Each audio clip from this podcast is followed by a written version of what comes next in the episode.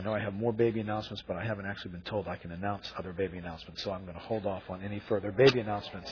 Hey, hey, you just have to tune in next week, you know? If you don't like the message, at least you'll have a reason to come back. Got to do what we can.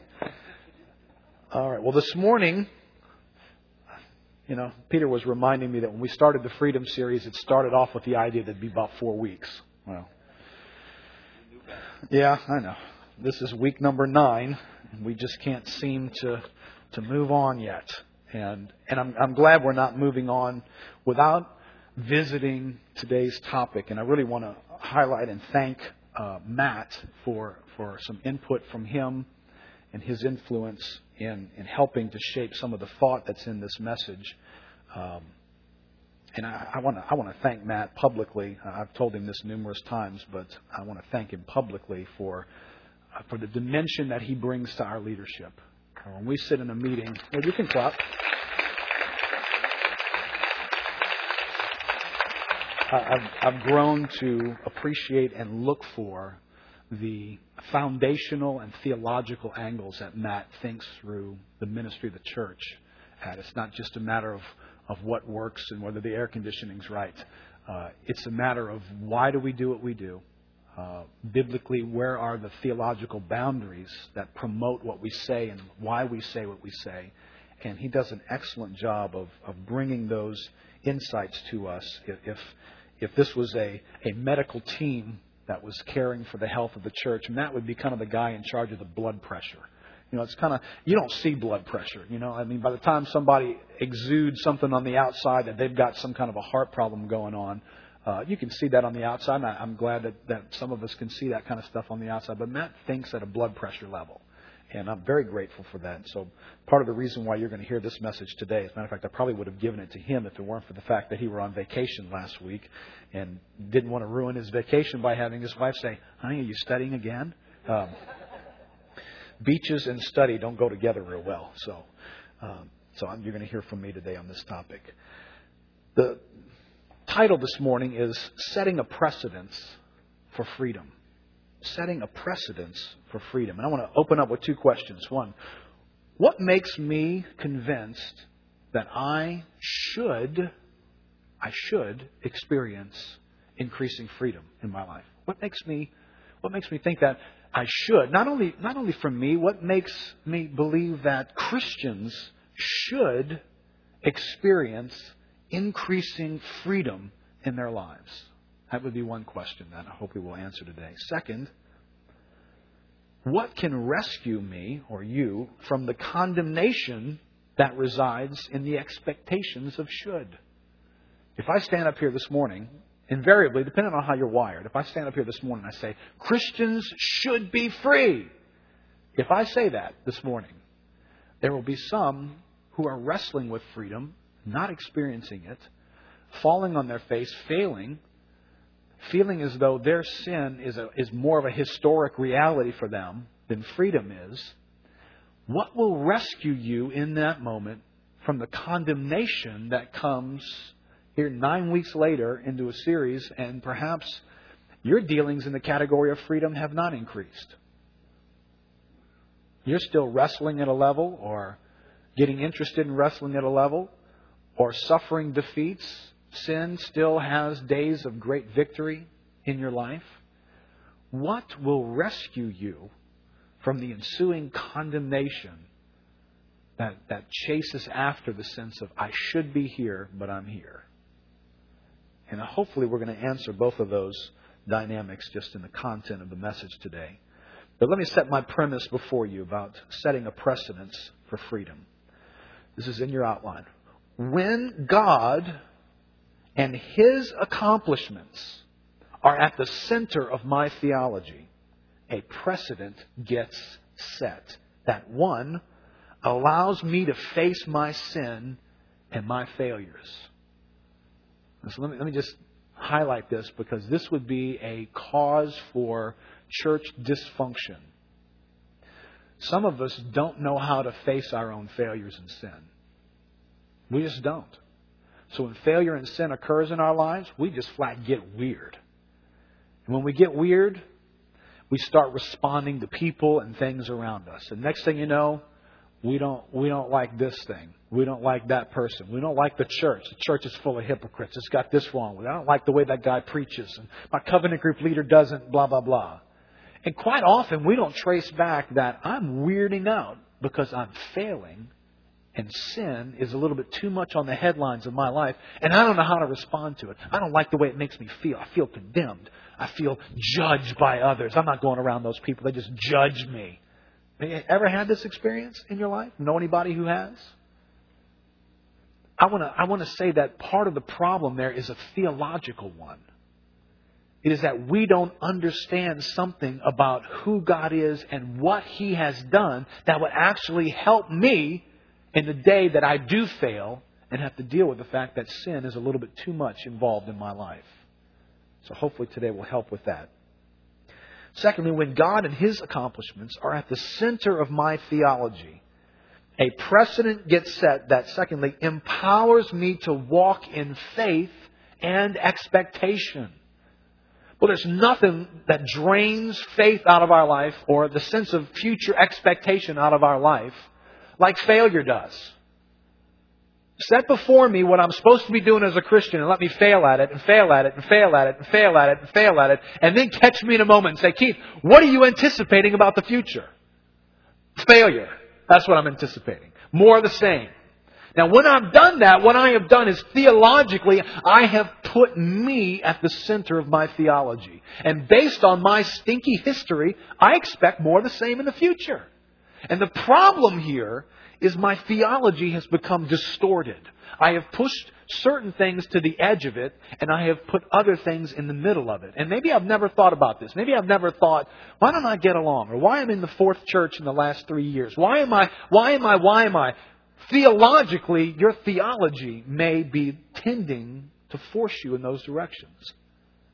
Today, what I want to introduce to us is, and I've used this phrase before, all of us have, is, is discovering what's at the center of our theology. See, theology has contours to it. It has, it has variety of components to it. Some have different emphasis, and some we should, we should look at in a certain way that's different than others. When you read the Bible, you, you find out major and minor components. You find out primary and secondary issues are all throughout the Bible. If you don't think that way when you come to the Bible, you will have a tendency to elevate certain things to all the same level in your theology. And quite honestly, when you do that, you're going to push something into the center and nudge something else out of the center. Now, maybe an illustration I can use here is, you know, right now, everybody look at me right now. Okay. Um, can you see anything else but me? Yes, you can, right? I mean, right now I'm, I'm looking at Stevie. I can see Peter. I see Peter. I see him waving at me. Uh, I always am keeping an eye on Peter, by the way. he thinks I'm not looking. I'm uh, I'm always looking, watching him. Uh, but but see, there's there is the center of my focus, and then there's peripheral focus, right? So all this, I mean, I see all, I see you people over there, Bill. I see what you're doing. Right now, I'm looking at Stu, but I can see Bill. You know, there is, if you will, theologically, there is peripheral theology, which is important. It's part of my sight. I have to see it. It plays a role. I can't just do away with it. But there is center of my theology. There is a focal point that I'm supposed to be looking at. Now, if I change from looking at Amy to looking at Peter, my peripheral vision changes as well. So if I decide to make Matt, who's more often the peripheral vision, if I make him the center of my focus, I can't even see Bill anymore. Now, theologically, depending on where you set your focus and your attention, is going to help you to see certain things or not see certain things. And what I want to discover today is where is your theology centered? What, what are you focusing in on? And really, ultimately, you have two choices in this. You either have a God centered theology or you have a man centered theology. There's really not anything else that you could put there, I believe. Man centered theology, I put a little definition in your outline. It's a view of the Christian life that places the emphasis or the focus on man's contributions, man's responsibilities, man's actions, and man's belief. That's where the focus gets set. And I think you can find some of these dynamics present in, in certain movements that have been in the body of Christ. Movements haven't been completely wrong, but I think sometimes there's a danger in certain movements that certain things are going to get into the middle where they don't belong. Um, holiness movements. Churches that place the emphasis of their theology and their practice on, on holiness Holiness typically meaning human behavior. How you're doing, how you're performing, how well transformation's taking place in your life, how godly you are as you express godliness in your life. And, and when that becomes too close to the center, it's going to bump something else out of the way on its way there. Uh, faith movements. Faith movements have the tendency to put man at the center the emphasis in a faith movement is on man's belief, the problems in your life. I mean, faith movements have pushed the sovereignty of God to the edges of the theological universe. The, you know, staring at man's belief. Uh, your sickness is based on your belief. Your health is based on your belief. Your prosperity is based on your belief. Everything is about what you believe. You control the destiny. Now, when that happens, and that's the center, sovereignty gets pushed to the edge of my theology. And I barely have any room for it. I barely have any ability to say, God is involved in my sickness. God is involved in disfavorable circumstances that I'm not making as much money as maybe I could. Do you understand? Man, man wants to climb in the middle of, of the focus, by the way. There's a tendency for us to do that. So whether it's those things or whether it's garden variety dealing with life, where historically I become more convinced about my contribution to my Christianity than I am convinced about God's contribution to it. And if most of us analyze our contribution, we can't help but face the reality. I contribute failure and sin on a regular basis. And when you start dealing with jail cell issues, you start dealing with habits and things that look like our personality, you can look back over a long history of I have always, I have always, I have always, I have always failed and sinned and failed and sinned and failed and sinned. And you stop right now and you say, How do you feel about that? I feel condemned, especially after the messages that you've been preaching. I'm, I'm serious. Some of you guys really don't like me right now. I'm just glad I didn't preach all the messages. Peter preached the one on repentance. I bet you really don't like him. Because, you know, you're feeling like I'm failing and you're rubbing my nose in it. I'm failing and you're standing up there saying like, this shouldn't be happening. Well, let me, I don't want to chase too many side comments here. Let me, let me, let me highlight something just for a second. Uh, and this actually, I, I recommend again this CD. I hadn't listened to the CD in years, but I listened to the CD I recommended to you last week. CJ had done on on uh, the Idol Factory, and he makes a comment in here that it's just very helpful. He makes many comments that are very helpful from that CD. I do encourage you to, to get it; it's free. Um, but he made the observation, and I want to highlight for us: there's a distinction in preaching the Word of God that's different than sitting down with one individual and counseling them. You know, any of the guys that are up here preaching the Word of God, there are hundreds of people in this room in all kinds of different places. This is not a counseling appointment. This is not you who right now feel like, hey, I've been, I've been failing in my area for years. Okay, you know what? If you've been failing in an area for years and you come visit any one of us for a counseling appointment, you will not experience preaching in that moment.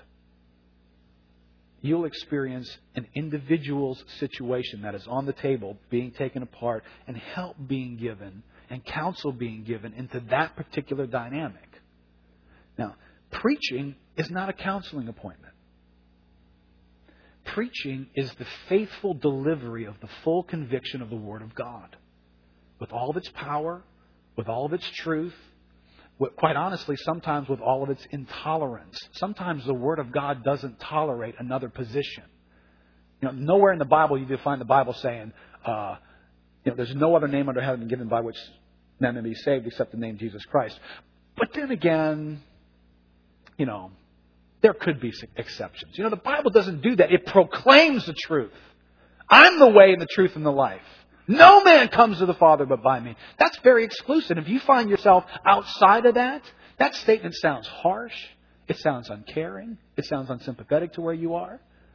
Now, in a similar way, I stand up and say, it was for freedom that Christ has set us free. Let's get about being free. Now, if you've been struggling in an area for 20 years, I sound like I don't care. I'm unsympathetic.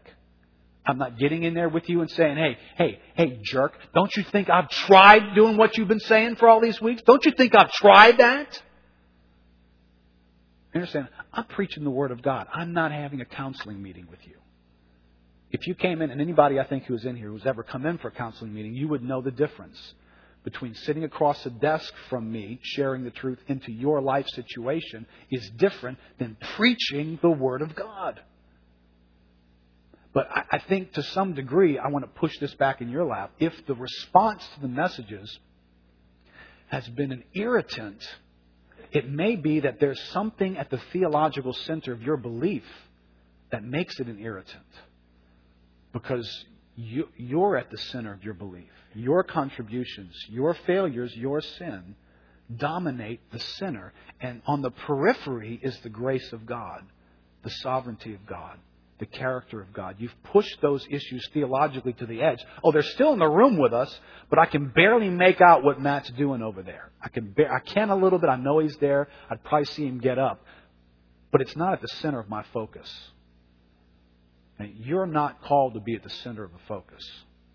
You're supposed to be on the periphery.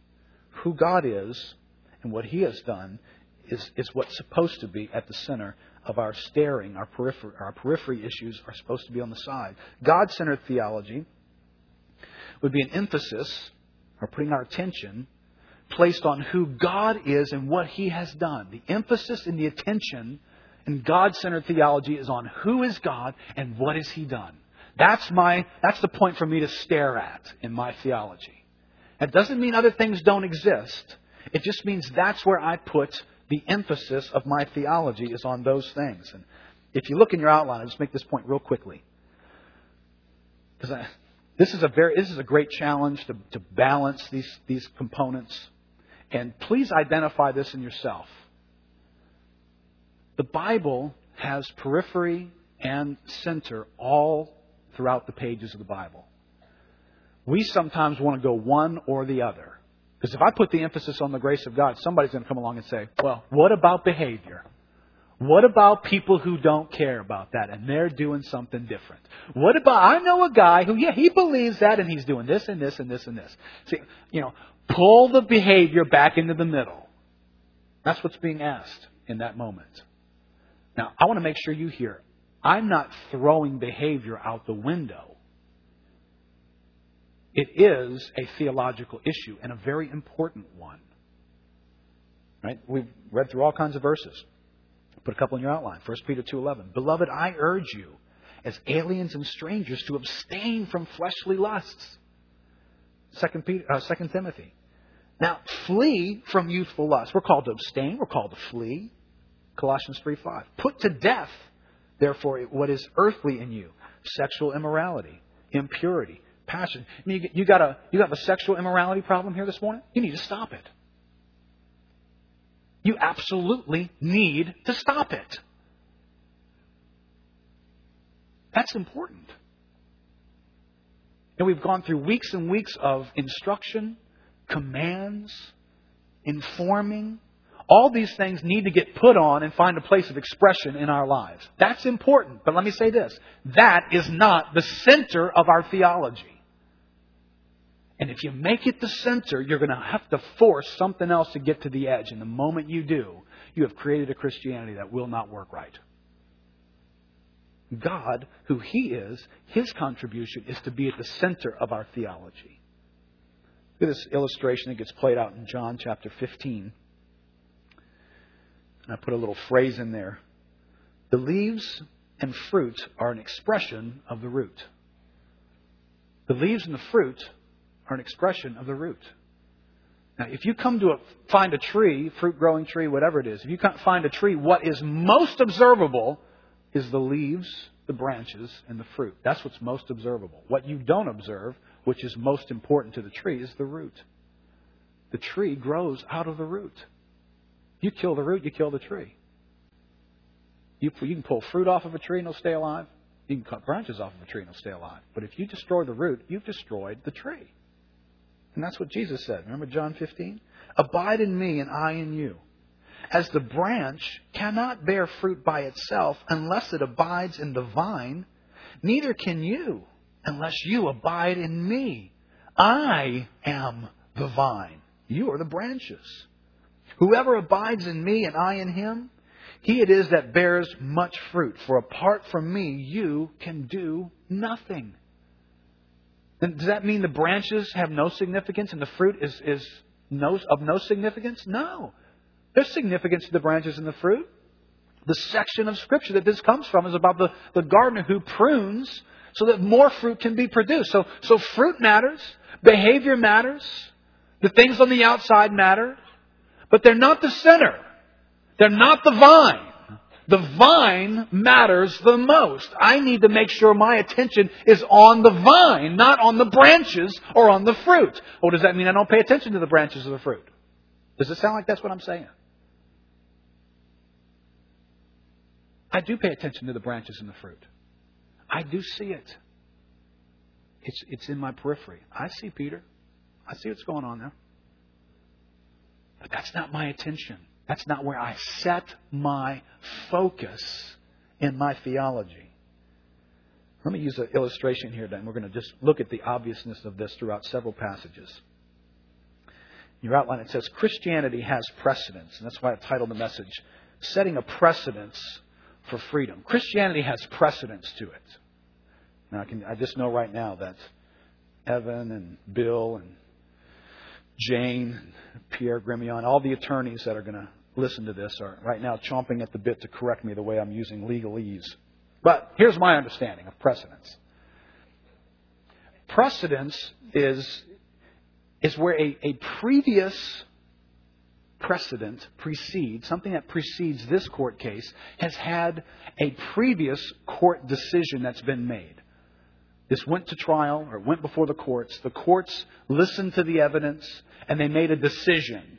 And, and what lawyers do is when, when they come to argue a case to be decided for their client, they cite precedents. They say, well, the courts have already addressed a situation just like this one. So and so versus so and so back in 1968, the decision was made, blah, blah, blah, blah, blah. Now, what happens is that decision that precedes this one becomes the reason for this one to be made a certain way. Does that make sense? We live in a land today, the most famous case that if you're not an attorney, you certainly at least know this one. Roe versus Wade. I mean, maybe we didn't realize Roe v. Wade was simply, that was what was on the legal document. Roe v. Wade. That's why it's called that. And the courts considered information and made a decision, and we live in a land today that today the issues of the legality of a woman taking the life of a child that's in the womb was preceded by this decision, and in our country, you're allowed to do that because of a preceding decision.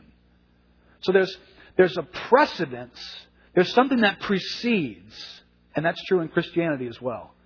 Christianity has precedence. There's things that precede other things, things out of which our actions are to flow out of them, if you will. They came before, they have greater importance. The word precedence in your outline, the definition is the condition of preceding others in importance, order, or rank. Now, this becomes critical when it comes to human behavior. And human behavior has everything to do with whether we feel condemned today whether we're feeling okay about our walk and who we are, whether we're anticipating the future with faith. So when the Bible goes to address human behavior, what I, I want to make this point today and look at a couple of passages, is the Bible, when it argues for holy living, it does so on the basis of precedence. If Paul or Peter in these passages were attorneys, their mode of thinking is your behavior should look like should look like this based on this reason. They point away from the behavior first in order to help the behavior ever get established. And where they point is to the centerpiece of theology who God is and what he has done. That's where they point. Let's look at a couple of passages. 2 Peter chapter 1. We looked at this passage last week. Turn there with me. 2 Peter chapter 1.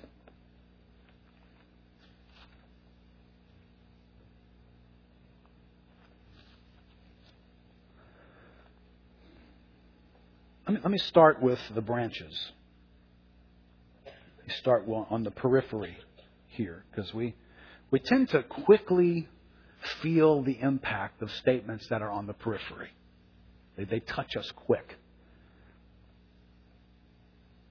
2 Peter chapter 1, look in verse 5. We just start with the commands. This is where we tend to find condemnation working its work in us. Make every effort to supplement your faith with virtue, and virtue with knowledge, and knowledge with self control, and self control with steadfastness, and steadfastness with godliness, and godliness with brotherly affection, and brotherly affection with love. For if these qualities are yours and are increasing, they keep you from being ineffective or unfruitful in the knowledge of our Lord Jesus Christ. Well, that's quite a list, isn't it? How's everybody doing? Right? I mean, if you just looked at your own life in light of that list, it'd be very easy for me to, to feel like uh, deficient. That's how I feel. I read that list. It's got everything from virtue and faith. I'm not always walking in faith, knowledge, self control. How's everybody doing self control? Good? Any impatient people here today? Any overeaters? Any lazy people? Somebody slept too long? Came in late this morning? Right? I mean, you got a self control problem, right? So it just wouldn't be if we did a little bit of mental work, it wouldn't be hard to get on the short end of this passage. I'm not doing real well in light of these. Now, what if you stay there? What if you push that to the center of your theology? What if how you feel about your Christian life and your future is based on how you're doing in these categories? Now, you'd never write a theology book stating that's how you should do it. But you might do it every day in practice in your own life. Right? But Paul, when he, uh, pardon me, Peter, when he presents this passage about how our behavior should be, he cites precedents. The reason he argues for behavior is not for behavior's sake. It doesn't originate in behavior. It doesn't originate in man. It originates in something about God. Let's back up. In verse 5, the little phrase that I left out of verse 5 was for this very reason. For this reason. Why act a certain way? Why overcome? Why say no to urges? Why say yes to this? Why develop character? There's a reason for it, apparently. And Paul's just, uh, Peter's just said it earlier. Verse 3. His divine power, look where the gaze is here. His divine power has granted to us all things that pertain to life and godliness through the knowledge of Him who called us to His own glory and excellence, by which he has granted to us His precious and very great promises, so that through them you may become partakers of the divine nature, having escaped from the corruption that is in the world because of sinful desire. For this very reason, now, do all these things. So, now listen, Peter doesn't ignore peripheral vision here. It's almost as though when he gets his gaze set right, he can see something over here moving and he starts to address behavior. But that is not the focal point of his theology. The focal point of his theology is who is God and what has God done? Who is God and what has God done? Who is God and what has God done? Now, I'm going to give you one more passage that we're going to look at together just for a second. Colossians chapter 3. I'm just picking these because we've already used these.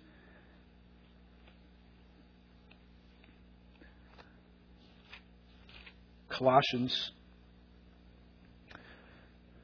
chapter 3.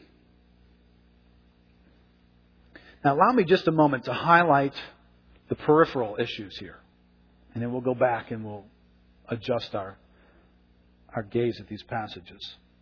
If you started in verse 1 of chapter 3, there's commands. Commands imply responsibility on our part, human responsibility. You're responsible and I'm responsible to do what this passage is about to tell me. Verse 1 Seek the things that are above, where Christ is, seated at the right hand of God. Set your minds on things that are above. All right? Now, immediately, you and I could come under conviction right now, couldn't we? If there's any category of, of sin and deficiency in us, it would be between the ears. It would be in what I think about, how I feel about things, and what I imagine, and, and all these issues that we struggle with by way of, of enslaving components of our lives. Up here is the area where I'm letting go of the wheel first.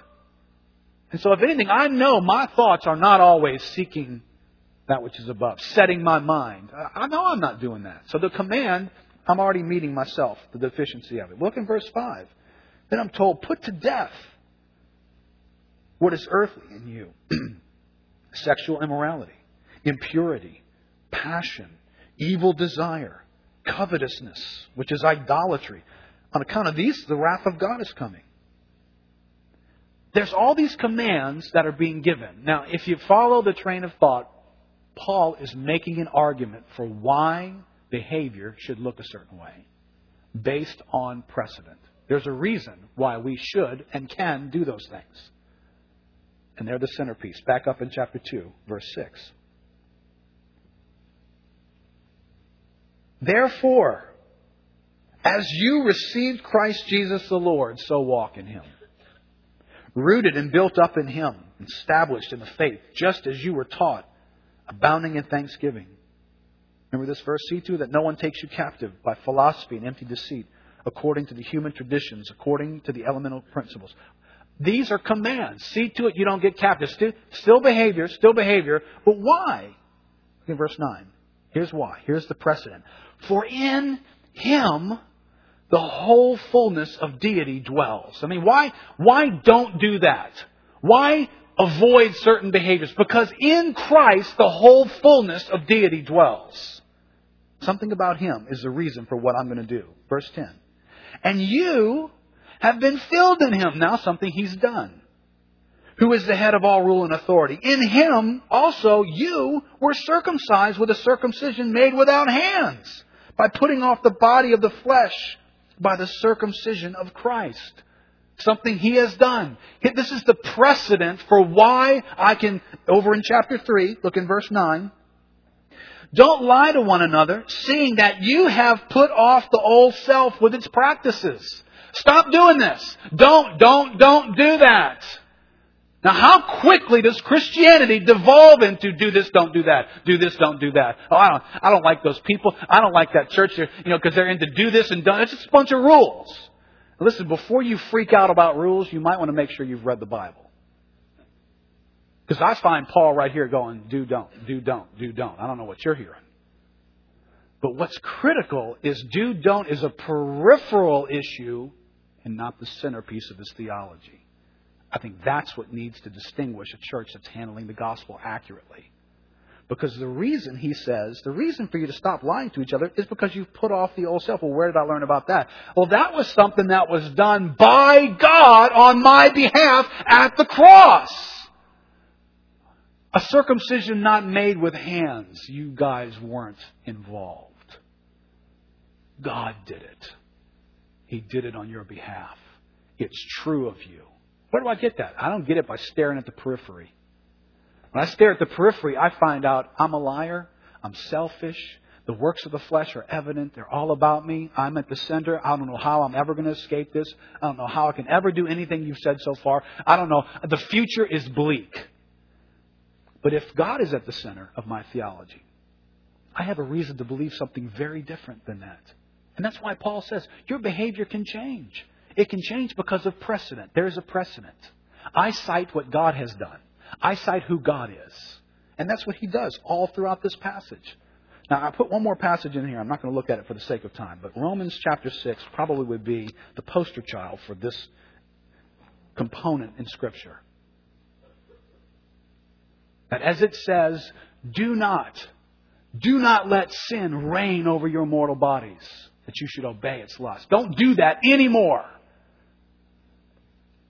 couple of commands are surrounded by 14 verses of worth of what God has done for you, what He has done. He has done this. He has done this for you. You've been crucified in Him.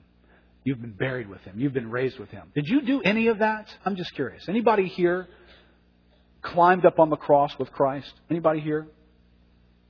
Do you realize that by God's doing, you actually did exactly that? And you didn't actually climb up, He put you there. You were, you were in the cross with Christ. You were being forgiven in the cross with Christ. Now, if that's not at the center, how many here this morning are wrestling with trying to figure out how to get forgiven? Because you're staring over here at something else that's supposed to be in the periphery. Your own failure is highlighting something. But see, you can barely see how forgiveness is supposed to come. And you're freaking out.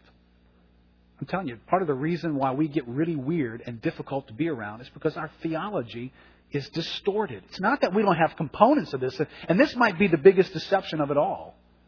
We all acknowledge, well, yeah, I mean, I believe in the cross and Christ crucified and God love and His grace. I mean, I got all that. Yet you got all that in theology, but do you have it on the edge of your theology? Or do you have it at the center? See, it can be very deceptive because it sounds as though, I mean, I agree with everything you're saying. Good. But tell me what you're staring at. What are you setting your focus on?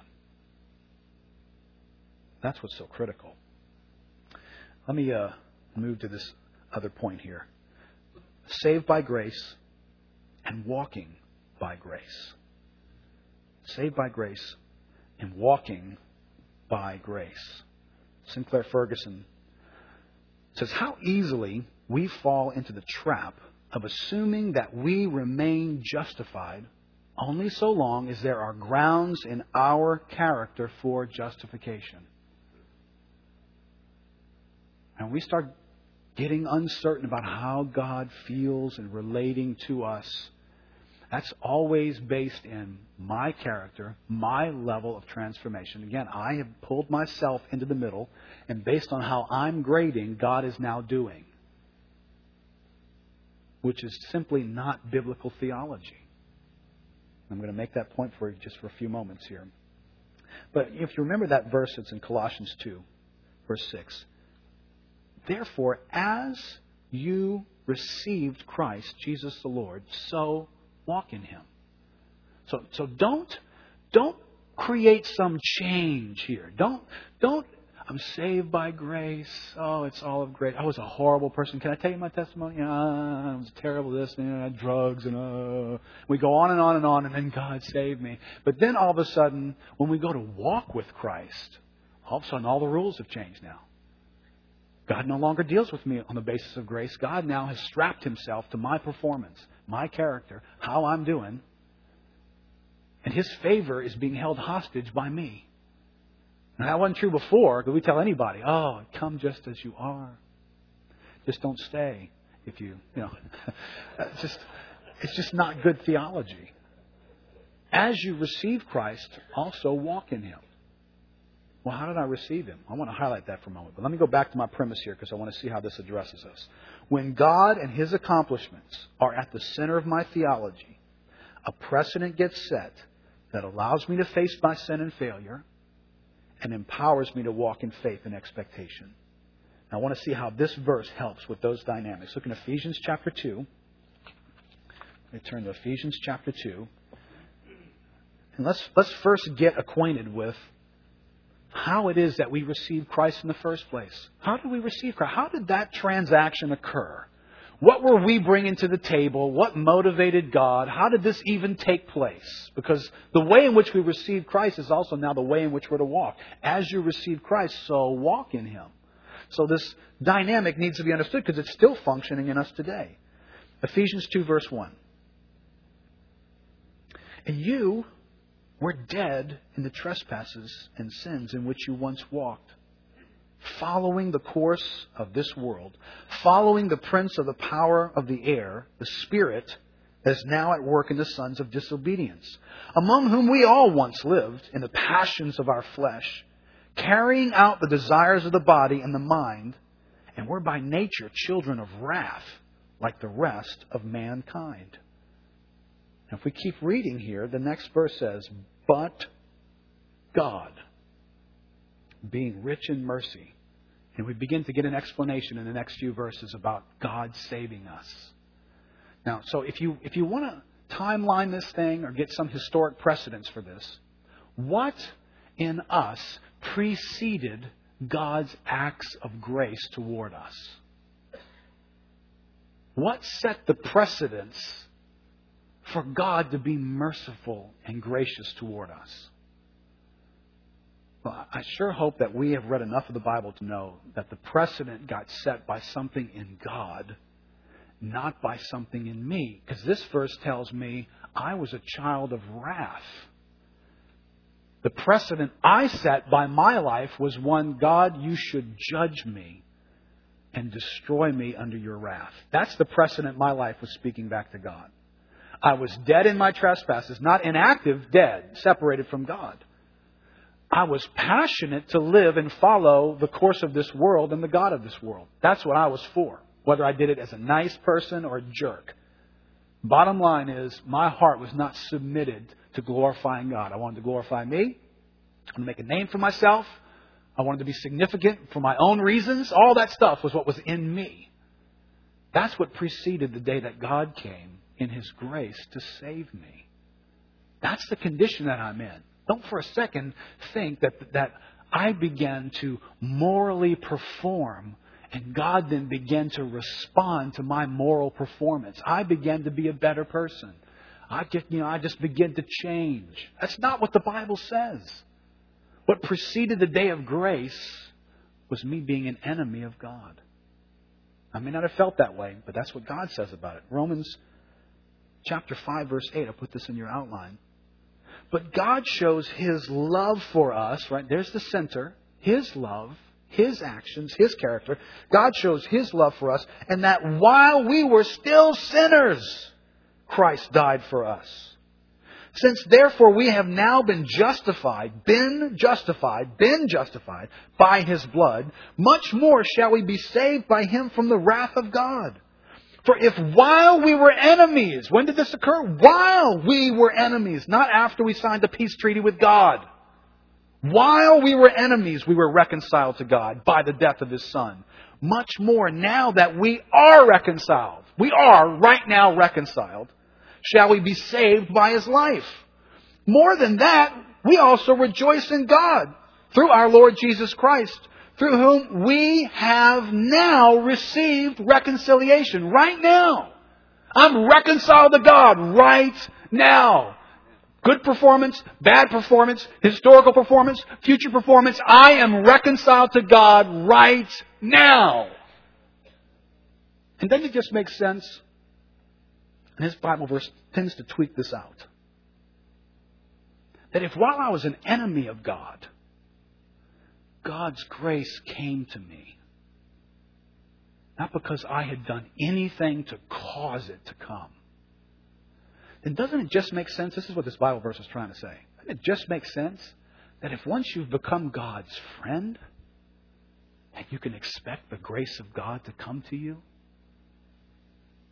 Well, you don't understand how, how I mean, I haven't done one thing which you've talked about throughout this whole series except become angrier over my issue.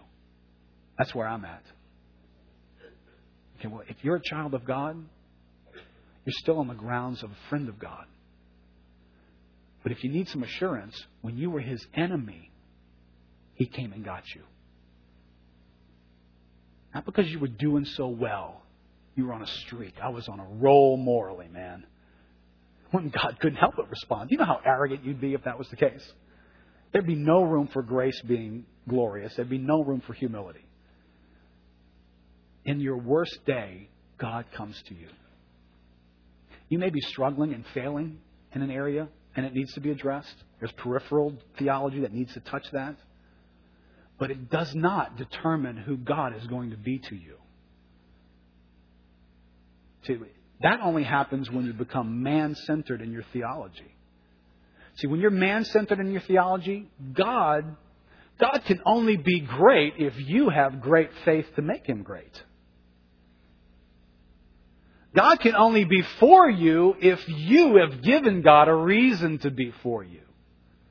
See, nobody, this, this is goofy sounding stuff. None of us actually want to believe this stuff, but we live it. We practice this. We remove the doctrine of justification, which is basically what God did to make us right with Him. We remove it. And we, we put something else in its place. We put human activity in its place. Now, listen, regardless of where you come from in your religious background, people who have been saved for years can do this today. I can make my behavior the basis for God to do whatever it is He's going to do. And in that moment, I'm at the center and God's in the periphery. And this is no small issue. This is, a, this is an issue of salvation. It is an issue of how I relate to God. If you look in these verses here, the clear statement is we is what we have versus what we hope we will get. See, what I hope to have is a performance thing. I hope to be able to perform enough to be able to get that one day. Justification is never presented that way in the Bible. The acceptance of God, the, the being welcomed and reconciled to God is never presented in such a way that you are to set out to perform to a certain level so that one day you hope to have it. The acceptance of God is a work done by God completely on your behalf. William Plumer says justification is an act, it's not a work or a series of acts. It's not progressive. The weakest believer and the strongest saint are alike equally justified. Justification admits no degrees. A man is either wholly justified or wholly condemned in the sight of God. There's, there's no working toward it. You don't get warmer. You go from cold to hot instantly before God. That's how the doctrine of justification works. But it has everything to do with where you put the center of your theology. You may not, you may have never thought about this, but I had a conversation. I was on an airplane a few months ago, flying back. I don't know where I was coming from. I was by myself. And I sat down, and anybody flying into New Orleans, I just want to know, why are you coming here? And so I struck up a conversation with this guy, and, and he and I start talking. And he's from New Orleans, and come to find out, nice guy. Um, as he and I began to talk about who we are and what we do, uh, he, come to find out he is a Catholic theologian. And he's working as an insurance agent right now, but he was a Catholic theologian. Well, that just made for interesting conversation between the two of us. Uh, but eventually, this point became the point of our discussion, the basis of justification. And so, as we talked through those dynamics, there came a point in our conversation where I, I, I just had to tell him because he was, he was theologically he knew a lot. And this guy knew his stuff. And he was a nice guy, had a genuine affection for God. I, I don't know, he probably was saved. But his understandings left much to be desired. And at some point, I, I kind of highlighted for him that his theology was man centered and not God centered. Well, no one likes to be told that. That's not like something he was like, well, thank you. You know, that was not something he liked. Um, he tried to explain to me why that wasn't the case, but he, he had already hung himself with two phrases that he used in our conversation. When it comes to salvation, he said, ultimately, ultimately, it's our decision that determines salvation. So he said that at one point. I kind of put that in the file. He came back later and he says, you know, it's really our salvation hinges on our decision. So a little bit later on, when he didn't like the fact that I said your theology is too man centered, I explained. I said, well, let me remind you what you've said already. You said ultimately and hinges. You have placed your contribution in salvation at the center of your theology, and you have pushed God's contribution to the edge. Now, listen, I don't know what theological pool all of us come from in here, but that would be a huge problem to function in the Christian life with your contribution being the centerpiece and God's being a secondary one. Now, are both of them significant? Yes, they are. And there's a mystery in how those two get along with each other. They are both important.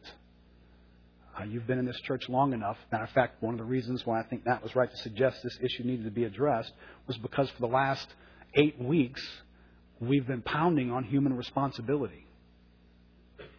Because it matters whether you obey. You want to be free? You want to taste freedom? You want to smell the clean air of freedom? You're going to have to take your feet and walk out the jail cell. You want a reason for why you're going to obey God to do that? Mm, that has to do with your theology. What's at the center of your theology? Let me go back to my Ephesians here so I can close in just a second. How does this help me face my sin and my failures? How does this help me face my sin and my failures? I think one thing is already clear. If when I fail and I sin, I, I adjust who God is and what He's going to do in my life, well, then I don't have a God centered theology. I have a man centered theology. And what you don't need when you're lying on the ground, having messed up and your face is bloodied, what you don't need is, is God, a God who can only be great if you get it together. Oh, that'll really inspire you, won't it? You've failed 30 times in a row. You don't think you're going to get up on the next try and give God a reason to be God, are you?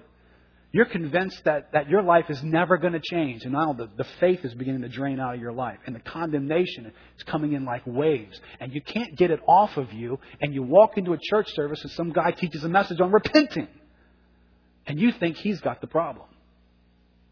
He just, you know, he doesn't understand, or he's, and that's he's narrow. Minded. Where's the real problem? Real problem is that you're at the center of your theology, and God can't be God without you giving him permission to be God. But that's not what we find in the Bible. And in fact, I have a reason to believe, based on the fact that I once was God's enemy and he was super abounding gracious to me, and now I'm his friend. I might be his friend with a bloody nose. I might be on my face screwing up for the 50th time, but I'm his friend. I have a reason to believe God will be gracious to me. Look in Ephesians 2. After we got our great resume going, first three verses. But God, being rich in mercy, verse 4, because of the great love with which He loved us. Why, God, why did you do this? Because of my love? No, no, no. You meant, God, you love me because I became real lovable, right? No. I loved you because of my love. Well, God, that's circular thinking. Yeah, and you can thank me for it later. So, in other words, God, your reasons for your actions begin and end with you. Is that what you're telling me? Yes. It's exactly what I'm telling you. Do you know how freeing that is? Do you know how freeing that is? To know that God is not controlled by my deficiencies and sin. Oh, so liberating. Even when we were dead, verse 5, in our trespasses, He made us alive together with Christ. By grace you have been saved. And he raised us up with him and seated us with him in the heavenly places in Christ Jesus, right? This is the center of my theology. It's what God has done and who he is. Whether I feel like I'm seated in heavenly places, I am. Whether I feel like I've climbed the ladder to be seated there or not, which I could not, I am seated there. And look what's going to happen in my seat. Verse 7. So that in the coming ages he might show the immeasurable immeasurable riches of His grace in kindness toward us in Christ. So let me get this right. I was an enemy of God. I was serving my own passions and desires, glorifying myself, God comes to me. As you receive Christ, so walk in Him. God comes to me, moved by His own grace, His own mercy, and His own love, and He rescues my life, and He says, here, before you even know me, because actually, Keith, before you even exist, I'm going to do this at the cross where my son died, so you don't even exist yet when I'm doing this to you. So it can't possibly be on the basis of how well you've done. I'm going to reach into the corridors of time and I'm going to pick up a life that, as far as you understand, doesn't even exist. And I'm going to crucify you with my son, forgive you of your sins, and place you in heavenly places. I'm going to do that. And then when I stick you in heavenly places, I'm going to start thinking of every way on earth I can possibly bless you and give grace into your life so I can demonstrate something about me. I'm gracious. I'm merciful. I will confuse you with my grace. You won't understand why I'm being so good to you. Now, I put God at the center of my theology when that happens. now, what if I screw up? Well, now I have a reason to behave differently. Not because I'm trying to get God to become God gracious to me. I have a reason, and it follows if you keep reading Ephesians. But by grace you've been saved through faith. This is not your own doing. It is the gift of God, not as a result of works, so that no one may boast. Now listen, for those of you concerned about peripheral issues, for we are His workmanship, created in Christ Jesus for good works, which God prepared beforehand that we should walk in them. So I'm, I'm staring intently at God, who He is and what He's done. And I can see out of the edge my behavior. Created in Christ Jesus. Works prepared beforehand. There's even a precedent for my behavior now, isn't there? My good works have actually been prepared beforehand. How do I know that? Because I'm not looking at my good works. I'm looking at Him who did them on my behalf in order for me to have them. Does that make sense? I know we've covered a lot of ground today, but this is so critical. Some of us don't think at a theological level. You understand that if you don't think at a theological level, the trouble we get into in dealing with our own behavior? So, how do I face my own sin and failures? Knowing I am reconciled to God, I am justified, I am accepted. I'm as accepted after I've screwed up as I was before. I'm accepted on the day that I've, I've got a history of, of messing up uh, as much as I'm accepted on the day when I'm on a hot streak. My justification hasn't changed one bit. I am accepted by God. And therefore, I'm His friend, and He has seated me in heavenly places, and He has every intention today to pour out His grace upon me. Well, that touches the other issue as well. How does this empower me to walk in faith and expectation? Well, I have a reason now, don't I, to, to get up and walk because I know God's for me in this. God is not against me. His wrath is not coming my way.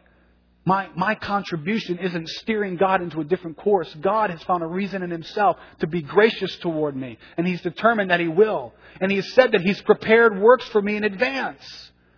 So if I've been falling down in this area over and over and over again, I have reason biblically to believe that God actually has prepared works for me that are different than the ones I've been walking in in this category. Well, I ought to get up and get about that then. See, I have a reason for walking this out. Go ahead and, and, and come.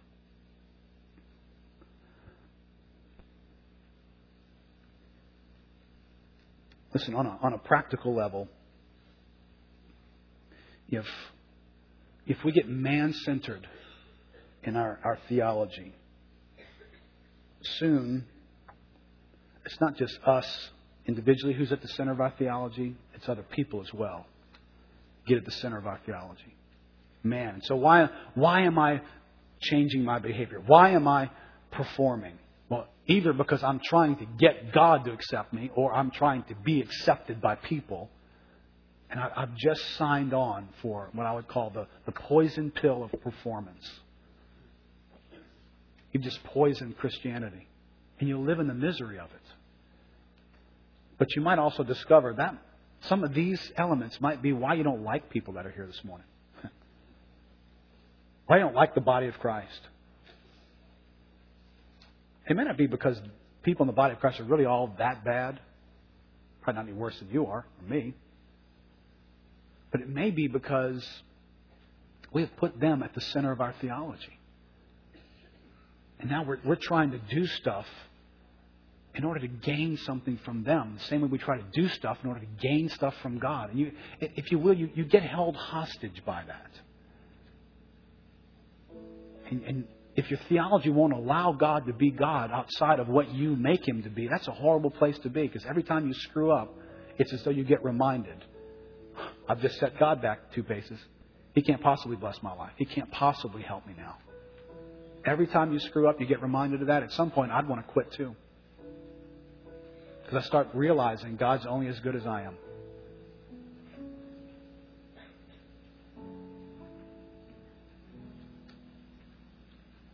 Let's stand up together.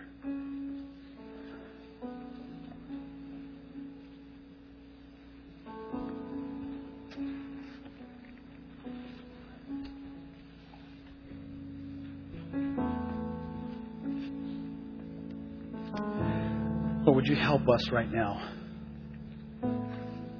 Help us to consider how we feel about our performance. Would help us to survey the moments of great frustration that perhaps accompany our lives. Would help us Help us understand, Lord, whether we have pushed you to the edge of what we believe and we've made other things more important.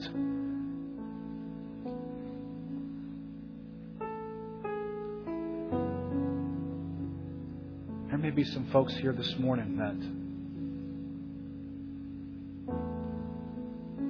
that you have placed religious moral goodness at the very heart of your belief system. And you'd stand here today, and if I were to walk up to you right now and say, If you died right now, would God accept you into His heaven? How would you answer that? It tells you what's at the center of your theology. If for a moment as I asked that question, what came into your mind was the thought that, well, I'm, I'm a pretty good person. I'm not as bad as others. Not perfect, but I, th- I think God would accept me. And your means of reaching God is not a biblical one. And today, the very best news you could hear is God wants to rescue you from your own abilities to be good enough for God. The Bible says you can never be good enough for God. And that feeling of condemnation that you may be experiencing, it's a just feeling. Because it's reminding you that your efforts keep on falling short, and they keep on falling short, and they keep on falling short. But today, if you will receive the gift of God's grace into your heart, if you will just stop and say, God, I, I'm not going to try and work my way to heaven. I'm not going to try and work to be good enough. God, today, I open my heart to you and I receive the gift of your goodness into my life. And I turn away from me trying to be good enough and I recognize your son was good enough for me.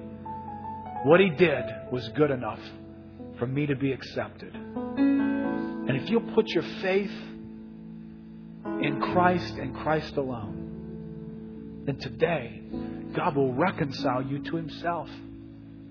Absolutely reconcile you. He won't, he won't put you on probation. He won't tell you you can come now. You've really got to perform real well over the next five or six years, and we'll see. Today, you'll go from being a child of wrath to being a child of God. In His family, seated in heavenly places with His determination that He will bless you for the rest of eternity in ways you never could have imagined. And that's who you're going to become in the hands of God. If you've never made a decision like that and you're here this morning, but you'd like to do that, I want to ask you just raise your hand and wave at me. Just say, I've never done that before, but I would like to do that this morning. Is anybody here who's never done that?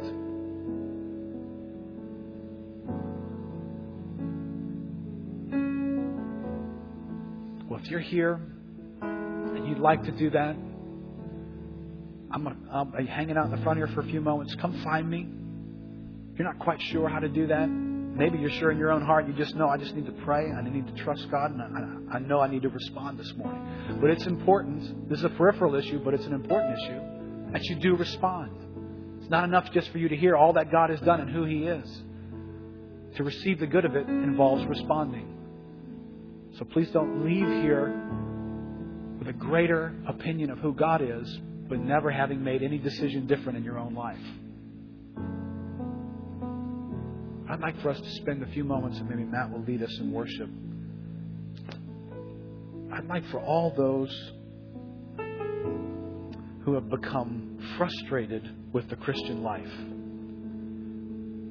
You have lacked joy in your life.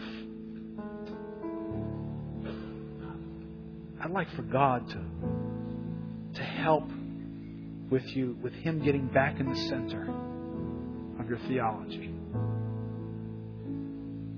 I'd like for the Lord to minister to you. So if you are wrestling with these performance issues, I want to ask you to come forward. I want to ask you just for, for you and the Lord, I want to ask for the Holy Spirit to minister to you, to take these truths and to begin to adjust theology for you. Be able to set Himself at the center and begin to release you from basing your Christianity on how well you're doing, basing your feeling good about your life on whether you think other people think you're doing well enough, or whether you think you're doing well enough.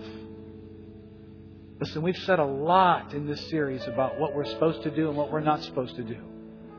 And maybe, maybe you need to have God's help to rescue you from how you've responded to eight weeks of teaching. Maybe you've misplaced God, and this morning you're waiting for God to, to wait for you.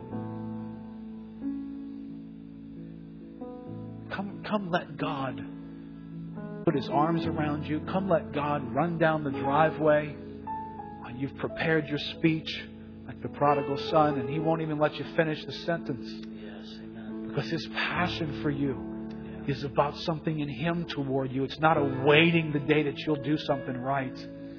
It's about something in him that longs to throw his arms around you and pour love on you and pour grace on you and welcome you home and bless you and in heavenly places to say, look, I want to give you this and I want to renew this and I want to refresh this in your life.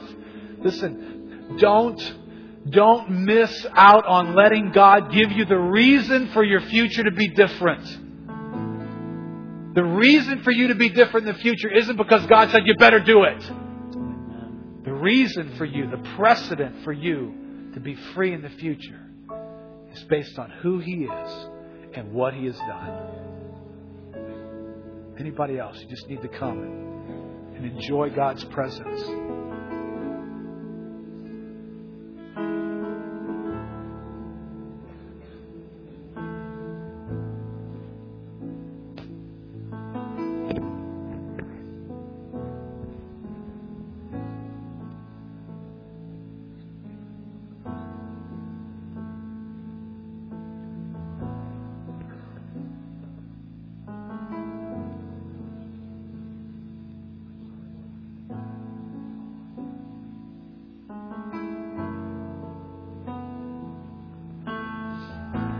Guys are receiving from the Lord, let's, let's all take a moment in our worship here for a few moments. To enthrone God in our own hearts, to place Him at the center, to be refreshed again by staring intently at the center of who God is and what He's done, so that it becomes again a real reference point for us. And all that we want to be in life flows out of the very center of who God is what He's done.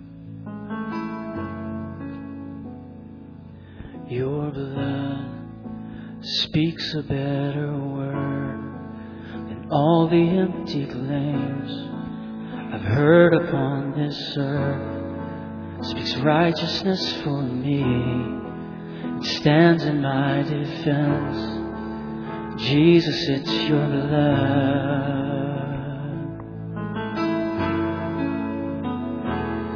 Your blood speaks a better word than all the empty claims I've heard upon this earth. It speaks righteousness for me and stands in my defense.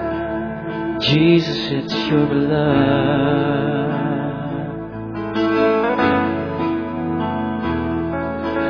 What can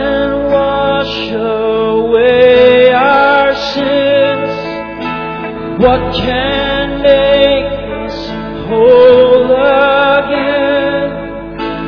Nothing but the blood, nothing but the blood of Jesus.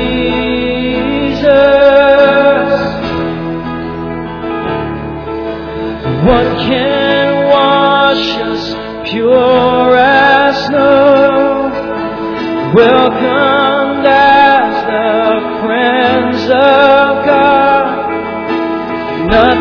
but your blood, nothing but your blood, King Jesus.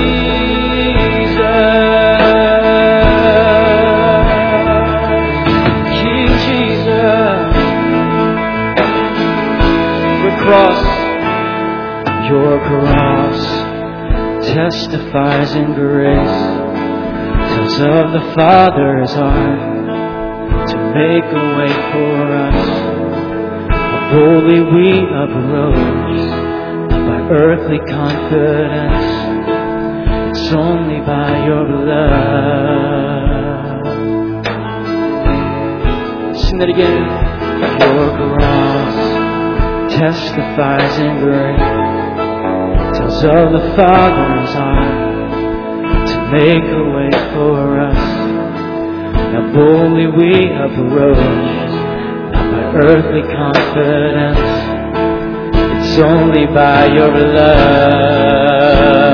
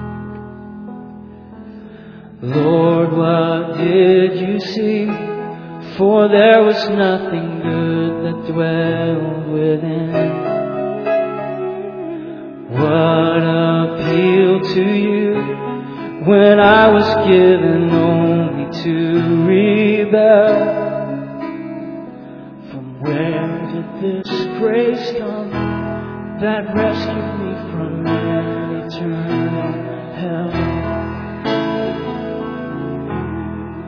It was your Father's heart of love for me that sent your only Son.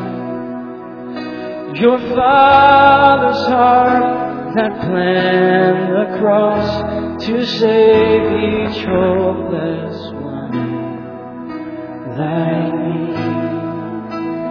can see your heart of love.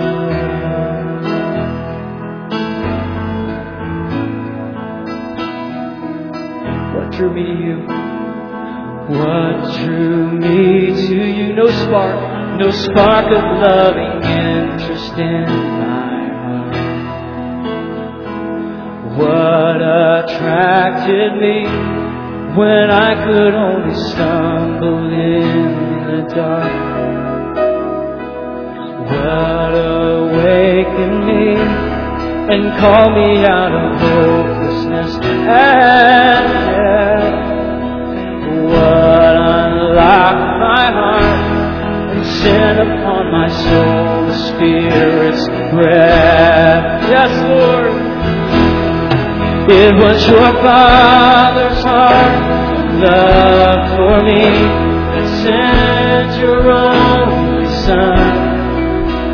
Your Father's heart that planned the cross to save each hopeless. It was your Father's. It was your Father's heart love for me that sent your only Father's heart that planned the cross to save each hopeless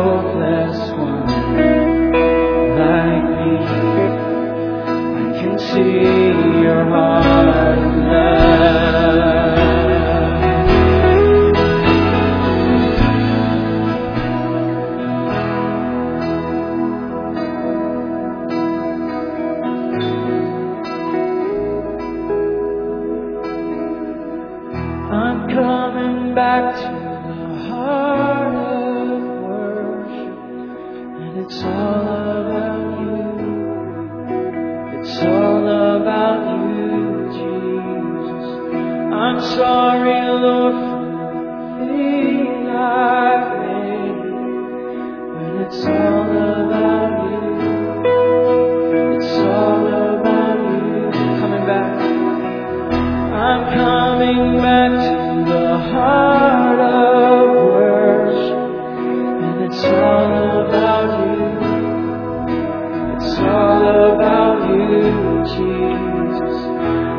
sorry, the thing I made, but it's all about you.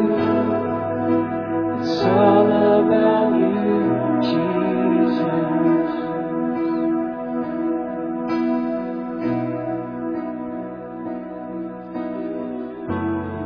The hymn writer wrote these words. A song called Faith Reviving. From whence this fear and unbelief? Hath not the Father put to grief his spotless Son for me? And will the righteous judge of men condemn me for that debt of sin which, Lord, was charged on thee? Complete atonement thou hast made, and to the utmost farthing paid whatever thy people owed. Nor can his wrath on me take place, if sheltered in thy righteousness and sprinkled with thy blood. If thou hast my discharge procured, and freely in my stead endured the whole of wrath divine, payment God cannot twice demand first at my bleeding Savior's hand, and then again mine. Turn then, my soul, unto thy rest. The merits of thy great high priest have bought thy liberty. Trust in his efficacious blood. Don't fear